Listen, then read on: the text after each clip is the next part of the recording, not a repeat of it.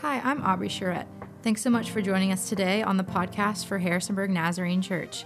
Please subscribe for updates and new episodes to this podcast. Also, you can now search for our podcast on iTunes, Spotify, TuneIn, Stitcher, and Google Podcasts. Join us each Sunday at 9 and 10:30 a.m. on Facebook Live.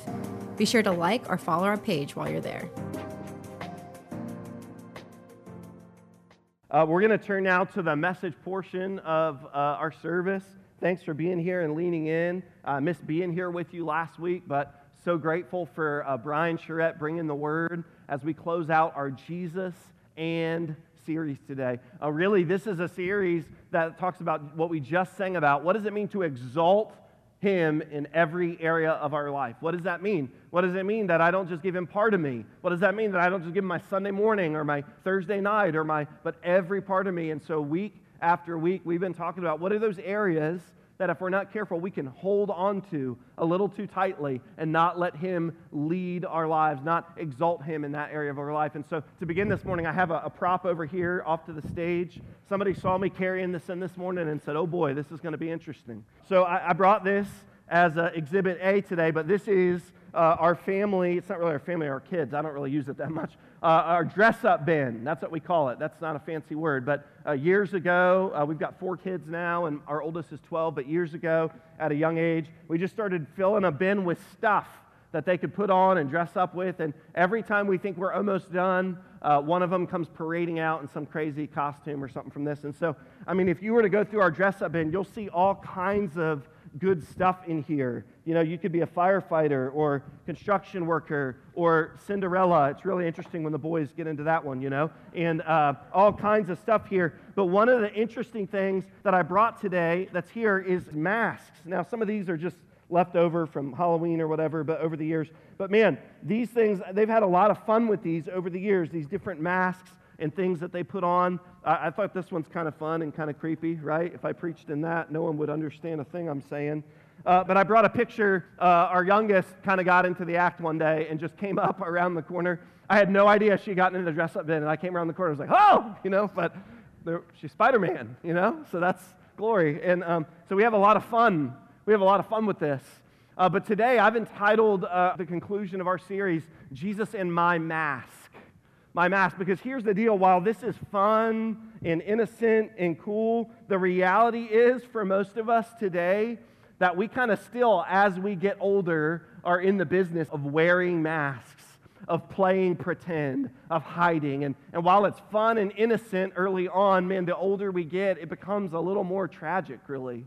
That some of us are walking around as grown up people pretending hiding, putting on a mask to not let other people see who we really are. We're going to be today in the book of Second Corinthians, chapter 12, if you have your copy of Scripture. Um, but if you would go there and just hold it for a minute, it's going to take us a minute to get there. But I want us to see what God's Word says about this idea uh, of exalting Him in every area of our life, and, and especially when we are tempted to play pretend, but put on our mask, to act like we're something that we're not.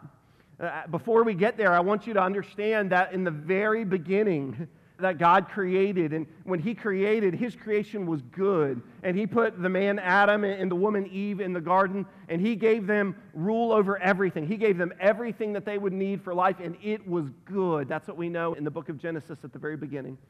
And there's only one guideline, there's only one thing that God the Father said you cannot do. There's one tree. You can have everything else, but there's one tree you cannot eat from. And in this way, He's providing some guardrails, some boundaries in their love relationship. And we see in Genesis chapter 3, it's going to be on the screen behind me, but we see the example of the first sin. I'm reading all this and saying all this to get us to 2 Corinthians chapter 12, but I want you to see the account. You might be familiar with it already. In verse 6, it says this When the woman, that's Eve, saw the fruit of the tree that was good for food and pleasing to the eye and desirable for gaining wisdom, she took it and ate it. She gave some to her husband who was with her, and he ate it. Then the eyes of them were both opened, and they realized that they were naked, so they sewed fig leaves together, and they made coverings for themselves. Then the man and his wife heard the sound of the Lord God as he was walking in the garden in the cool of the day, and they hid from the Lord God among the trees. But the Lord called to them. He called to the man, Where are you? He answered, well, I heard you in the garden, and I was afraid because I was naked, so I hid. Sin, the original sin, and that's historically, biblically, this is the first account of sin entering the world, and this has incredible implications throughout Scripture that we won't get into all that today. But what you need to know is the first account of sin is really a break in relationship. God setting some boundaries and some boundary lines that were crossed. That oh, I see the boundary line there, but I'm crossing it anyway. In the moment, what I want you to see, the reason I show you Genesis chapter 3 is the moment that sin enters into the world, so does shame. I mean, look at it. They've been naked the whole time. That's how they were created. But instantly, the moment that sin enters into the world, they don't run to God, they run away from Him. And instantly, the moment that sin comes into the world, they feel like they've got to hide, they've got to cover themselves. They've got to. Why? Because suddenly they're, they're afraid. And that's shame. Shame is a powerful, a powerful thing that we don't often talk about in the life of the church. There's a difference between guilt and shame. Guilt is I did something bad, uh, something I need to repent of, something I need to apologize, something I feel convicted about. Man, guilt, that's a, that's a good thing. It can be a good thing in our lives that God leads us back to repentance through our guilt. But the difference between guilt and shame guilt says I did something bad, but shame says I am bad. And while that's true, that because of sin, we have a sinful nature, shame believes that no one could love me. I'm not lovable. And so, what does shame force us to do? It forces us to hide, it forces us to play pretend, to only show the things that we want other people to see. That's shame. What about you? have you been there? Have, have you been there in the most broken moment of your life? The moment where uh, maybe it was something that you did, a, a mistake you made, somewhere where you crossed the boundary line, and in that moment you felt such shame that you felt, man, who could ever love me? God, anyone else, who could ever love? Man, if people saw who I really was, there is no way they would love me. And in that moment of shame, you resort back to hiding, to only showing people the part of you that you want them to see. Maybe it's not something that you did, but something that someone did to you, and it made you cower back in fear and believe the lie that you were unworthy and unlovable, and that you should feel shame for what was done to you. And in that moment, what do we do? We, we put on the mask. We play pretend. We would show up even on a Sunday morning like this and appear one way, show people one side of us, but deep inside, we feel so much shame that no one could really love me if they knew who I was. I'm going to move this over to the side. I have another illustration this morning. I think it's powerful. I think it will help us.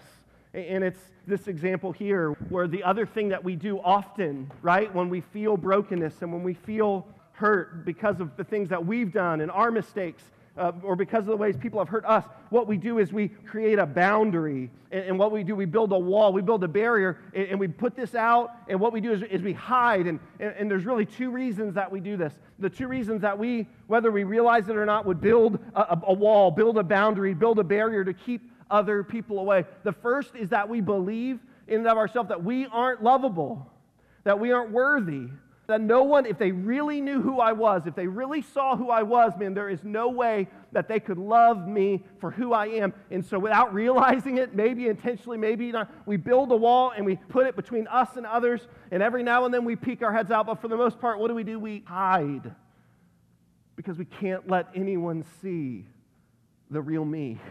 We can't let anyone see. We can't risk it that if we come out of hiding, what if? What if they don't accept me? What if they don't? So we just we build a wall and we put distance and we only show them the things that we want to show them. Why? Because we believe. We're afraid that in and of itself we we're not worthy. Because of the mistakes we've made, because of the sin in our past, because of the things people have done to us, we just believe we're not, we're not worthy we're not enough. And so, what do we do? In every relationship in our lives, we build a wall and we keep people at an arm's distance. But there's another reason. There's two reasons that we do this. The first is because we don't feel like we'll be accepted as is, but the second is we don't want to get hurt again. Because we remember, we remember, I was vulnerable and I, I put myself out there, man, and, and I, I got hurt. I got, I got abused. I got left. I got abandoned. And we remember, and man, I'm not making light of those things in your life at all. Each of us can point to the past and point to real hurt real brokenness, but without realizing it, what we can do is we can build these walls and we can say, man, I can't do that again. I can't go through that again. I can't allow that to happen to me again. And so, what do we do? We, we build the wall, we build the barrier, and we hide behind it to make sure that we don't get hurt again. And honestly, I get it. I, I get it, man. I, have lived this way. I, I've even, at times in ministry, been a pastor that lives this way. I just show people the side that I want them to see. I, I grew up wanting to please people, and when you want to please people, this is how you live because you just want to show them the parts of you that's acceptable, the parts of them that they will love, because you don't believe that you are worthy of love as you are. You just show them the places and the, the, the things that they will, even your parents, e- even in your relationships at church and at school. You just show them the parts of you that you want them to see so that they will accept you, so that you will feel loved. And the problem with this, even if even if we could say, oh, that, well, that's reasonable, I understand. The problem is it's not biblical. Turn with me, 2 Corinthians 12. I've said everything I've said to get us there, to help us understand in the face of shame, in the face of where we build our barrier to keep people out. Paul is going to talk here in verse 7, and what he's going to talk about is he's going to, the first six verses before this, he's going to talk about all the good things, the revelations of God, and the thing, all the reasons that he could brag, all the reasons that he could feel really good about himself. But now, in verse 7, he says this Therefore, in order to keep me from becoming conceited, I was given a thorn in my flesh, a messenger of Satan to torment me. Three times I pleaded with the Lord to take it away from me. Verse 9, but he said to me, My grace is sufficient for you, and my power is made perfect in weakness. Therefore, I will boast all the more gladly about my weaknesses so that Christ's power may rest on me. That is why, that is why for Christ's sake I delight in weakness, in insult, in hardship, in persecution, in difficulties for when I am weak, then I am strong.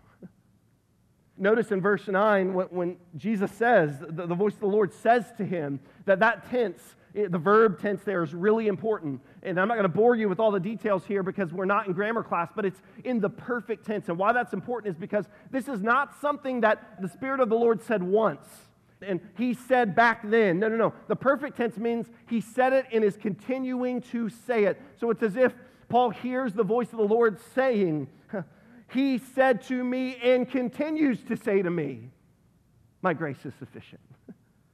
No matter what will come, my grace is sufficient. No matter what other hurts you experience, my grace is sufficient. It's not just a past tense thing, it's not just that one time that you needed it.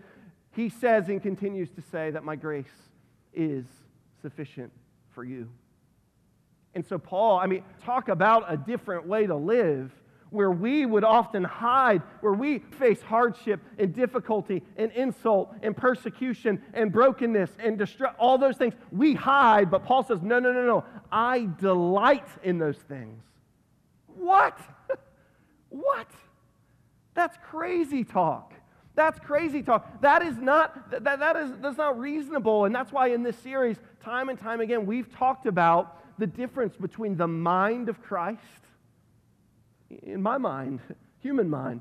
The human mind says, I'm hurt, run and hide. I've risked it before and it's not worth it. Run and hide. But the mind of Christ says that, man, I delight in weakness. I delight when I am not enough, man. It is okay. Why? Because God's power is at its best when my power is at its worst. Think about that for a minute.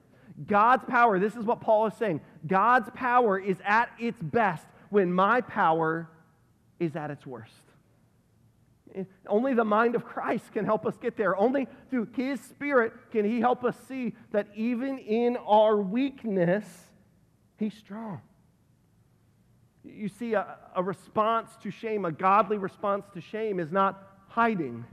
It's not putting on the mask. It's not building the wall, the barrier, only letting people see what you want them to see. That's not the godly response to shame. Fact, the godly response to shame is this word vulnerability. I've got it on the screen. I want to define it. What am I talking about to you when I talk about being vulnerable? Because there's some of us in the room that start sweating really hard when we hear that word. But I want you to understand biblically what we're talking about. When we say that word vulnerability, this is what we're saying. We're talking about the courage, the courage to let go of who you think you should be. That's what this is, right? We show people who we think we should be for them. Show them the parts of them that, that you should want to be, that we should, that's the should stuff, right? We're not doing that. The courage to let go of who you think you should be in order, what? To be who you are. And in that, to understand deeply that you are loved and accepted by God. Vulnerability. Uh, just a few chapters before, we won't go there now, but in 2 Corinthians chapter 6, Paul is addressing this church in Corinth, and he commends them. He says, We've opened wide our hearts to you. Will you not open wide your hearts to us? And perhaps one of the best definitions of godly vulnerability is a heart that's open wide. When we hide, when we put on the mask, when we build the barrier, man, that's a, that's a heart that's closed off. That's a heart that's pushing others away. But we are called in the face of shame, even in the face of, Paul says, in hardship, in difficulty, we are called not to run and hide, but no, no, no, to, to step out with, with hearts that are open to be vulnerable. We've seen throughout Scripture, we've seen the people of God, the people that God uses, He uses in their biggest moment of vulnerability. Uh, think about this. Think about Jacob in Genesis uh, 32. He wrestles with God. Man, that's an image, right? Like, I can't even wrestle with my 10 year old anymore. He beats me up. How in the world am I going to wrestle with God? And, literally in Genesis 32, it says Jacob walks away with a limp. For the rest of his life, he limps. Hey, why are you limping? Well, God beat me up the middle of the night. You know, I don't know. How do you, how do you cover that? I don't know. But for the rest of his life, he lived vulnerable. But yet, this is the man. This is the man that out of him came the 12 tribes of Israel. God used him in his moment of vulnerability. What about Moses? Moses didn't just have one moment of being vulnerable, right? But in Exodus 4, we see that God asks him to lead the people of God even though he can't speak right. He stutters. In his moment of vulnerability, God's like, yeah, that's, that's who I want. What about David? In Psalm 51. It might be the greatest passage to show what a, a, vulnerable heart, in the midst of brokenness, in the midst of disobedience, he was the king and God had done miracles through his life and he blew it. And he committed murder. I mean, you talk about being vulnerable. In Psalm 51, he just lays himself bare before the Lord. He opened wide his heart. He holds nothing back. He doesn't run in his shame and hide. No, no, no, no. Oh, he just, he lets it all out before the Lord and God blesses David's life. And through David is the lineage where we find Jesus.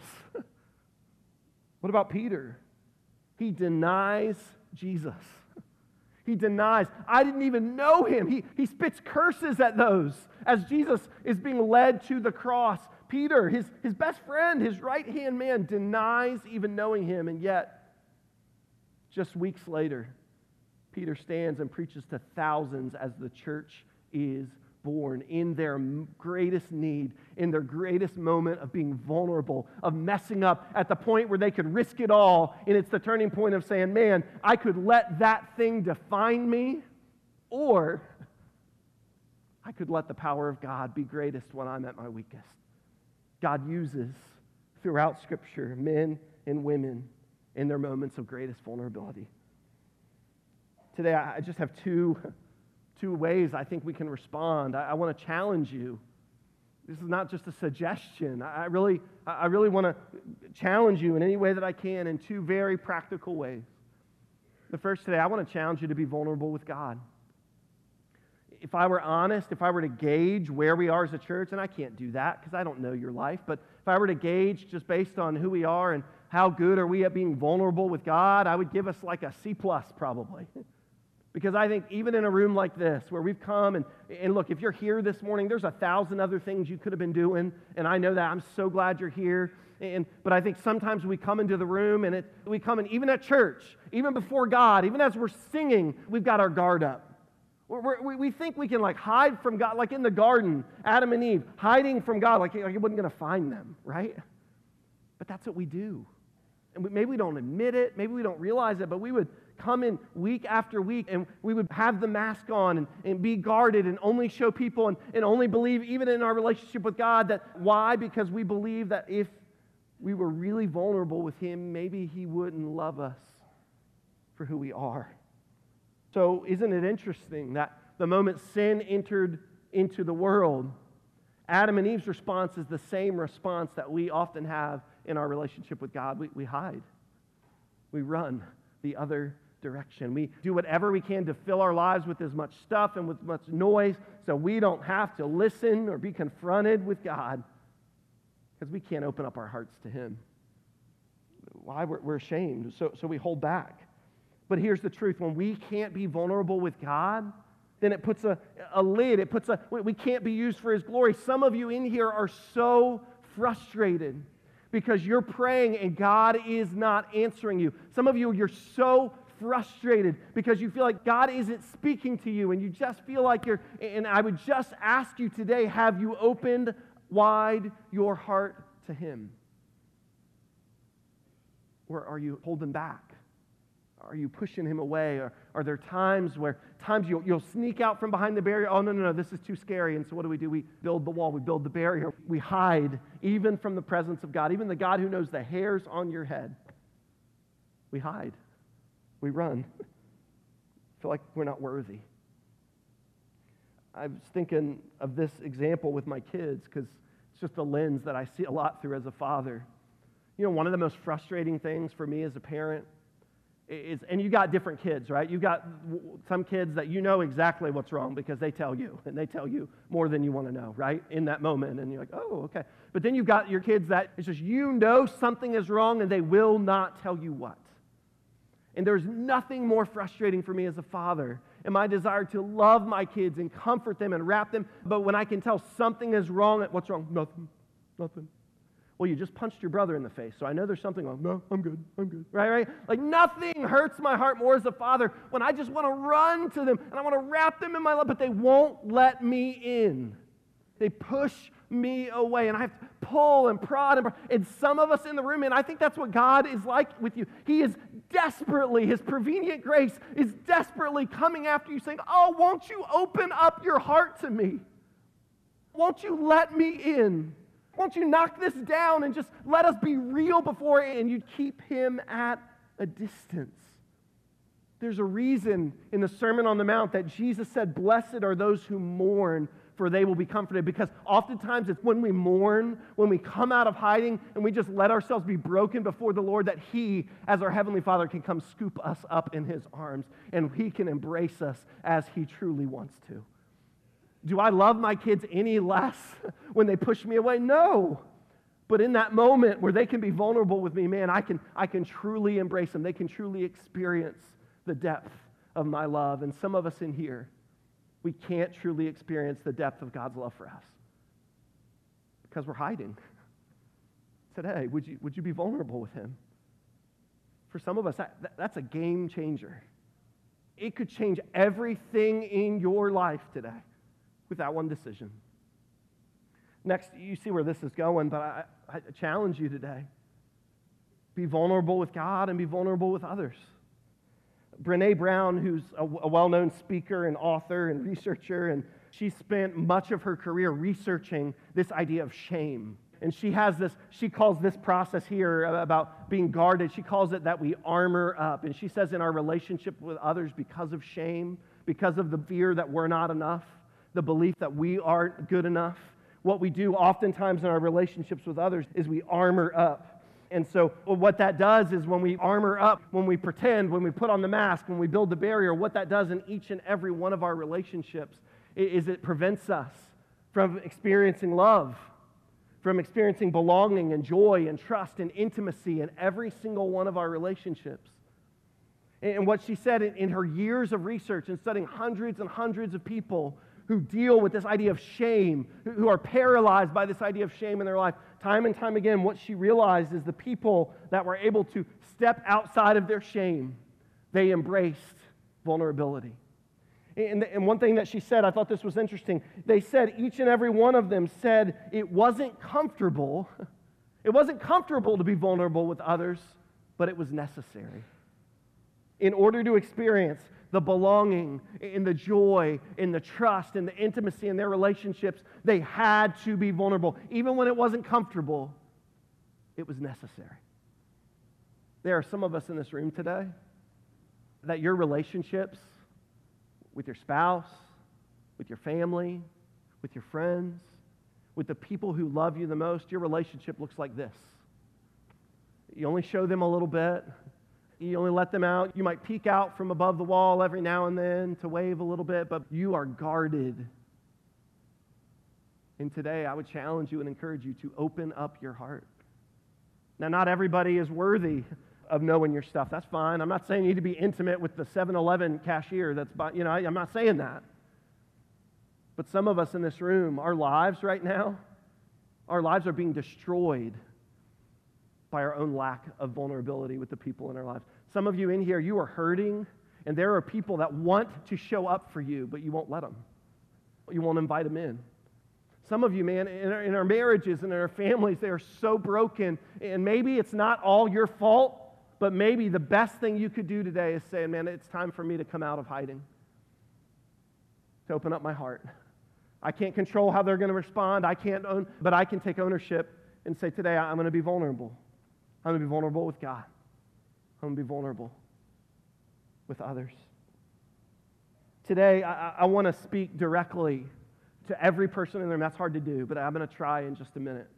As we prepare to close, and we're going to close this morning uh, around the table uh, of communion, remembering our Lord's sacrifice for us. That's only appropriate as we talk about this idea of being vulnerable with God and vulnerable with others.